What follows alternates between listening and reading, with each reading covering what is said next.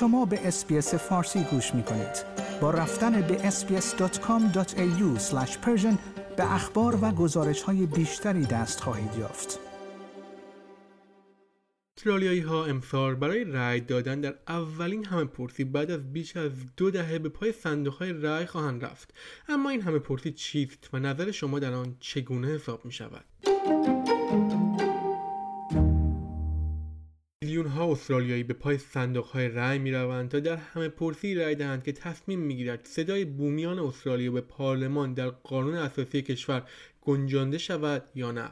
در پایان ماه جولای در جشنواره سالانه گارما در قلمرو شمالی نخست وزیر انتونی البنیزی از یک سوال بسیار ساده که قصد دارد در رأیگیری عمومی از مردم استرالیا مطرح کند پرده برداری کرد. این سوال هنوز رسمی نیست اما احتمالا از استرالیایی ها پرسیده می شود آیا شما از تغییر قانون اساسی که صدای بومیان و جزیره نشینان تنگه تورست را ایجاد می کند حمایت می کنید آقای البنیزی گفت که این همه پرسی بین اکتبر و دسامبر سال جاری برگزار می شود این اولین بار در بیش از 23 سال است که استرالیایی ها در یک همه پرسی شرکت می کنند و برای بسیاری این اولین همه پرسی است که در آن رأی می دهند کمپین آری از امروز راه اندازی می شود اما رفراندوم چیست؟ چگونه کار می کند و چرا رأی شما اهمیت دارد؟ رفراندوم سالی برای رأی دهندگان واجد شرایط استرالیا که قدرت تغییر قانون اساسی را دارند. پروفسور حقوق اساسی در دانشگاه سیدنی آن تومی می‌گوید که قانون اساسی قوی ترین سند در کشور است و برگزاری همه پرسی تنها راه اصلاح آن است. او گفت کنترل نهایی قانون اساسی در اختیار مردم است زیرا شما نمی توانید قانون اساسی یا حداقل کلمات آن را تغییر دهید مگر اینکه موافقت مردم استرالیا را در یک همه پرسی به دست آورید.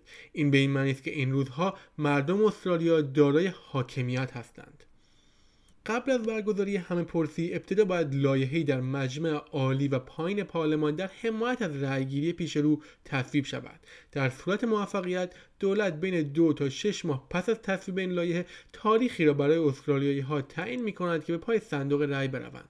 مانند انتخابات همه پرسی ها توسط کمیسیون انتخابات اجاره می شود از رای دهندگان یک سوال آری یا خیر پرسیده می شود برای موفقیت یک رفراندوم باید چیزی وجود داشته باشد که آن را اکثریت مضاعف مینامند. پول کیلدا مدیر پروژه همه پرسی و انتخابات مرکز حقوق عمومی گیلبرت گفت شما به حمایت اکثریت ملی آرا به علاوه اکثریت آلا در اکثر ایالت ها نیاز دارید.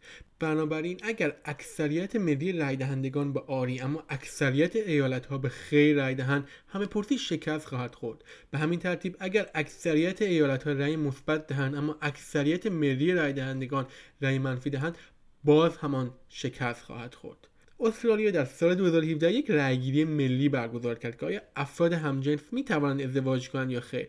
اما این همان رفراندوم نیست. در واقع این رأیگیری یک سوالی مبتنی بر سیاست را برای مردم استرالیا مطرح کرد. اما این سوالات در مورد موضوعاتی نیستند که نیاز به تغییر در قانون اساسی داشته باشند. نتیجه این رأیگیری هم از نظر قانونی الزام آور نبود. این نوع رأیگیری ها بیشتر از همه پرسی ها رخ می‌دهند. به ویژه در سطح ایالتی که در آن از استرالیایی ها در مورد نظرات آنها در مورد تغییر ساعت در روز و قوانین الکل سوال می شود آخرین همه پرسی استرالیا در سال 1999 میلادی برگزار شد و از واجدین شرایط پرسیده شد که آیا استرالیا باید جمهوری شود یا خیر. در سطح ملی 54 ممیز 87 درصد به یک جمهوری 60 ممیز 66 درصد به سوال مقدمه رأی منفی دادند. کاری که برخی از کشورها مانند ایالات متحده می توانند متن قانون اساسی را بدون برگزاری رأی عمومی تغییر دهند دکتر کیلدا گفت که این مهم است که استرالیایی ها در یک جامعه دموکراتیک نظر خود را بیان کنند. او گفت ما تغییر قانون اساسی را در اختیار مردم قرار دادیم. تغییر قانون اساسی اتفاقی احتمالا همیشگی است. دکتر کیلدا گفت که گسترش حق سیاستمداران برای تغییر قانون اساسی خطرناک است. او توضیح داد اگر آن به سادگی به دست سیاستمداران بسپاریم قدرت بسیار بزرگی برای آنهاست که می توانند قوانین اساسی جامعه سیاسی ما را در آینده تغییر دهند. رفراندوم ها در صورت شکست می توانند دوباره برگزار شوند و تلاش برای به دست آوردن چشماندازهای موفقیت آمیزتر در آن به نحوه مطرح شدن سوال بستگی دارد. اما در بیشتر موارد پروفسور ومی همه پرسی را به عنوان یک اتفاق یکباره توصیف می کند او گفت اگر مردم استرالیا با پیشنهادی مخالفت کنند احتمالی که یک دولت بخواد دوباره آن را اجرا کند مگر اینکه واقعا به موفقیتش اطمینان داشته باشد؟ بسیار کم است. او گفت که توجه به این نکته مهم است که اگر دولت فدرال نگران عدم موفقیت باشد بعید است که رفراندوم را برگزار کند. گفتنی است مانند رأی در انتخابات هر استرالیایی واجد شرایط باید در رفراندوم هم رأی بدهد. انجام این کار بدون توضیح منطقی می تواند منجر به جریمه 20 دلاری شود.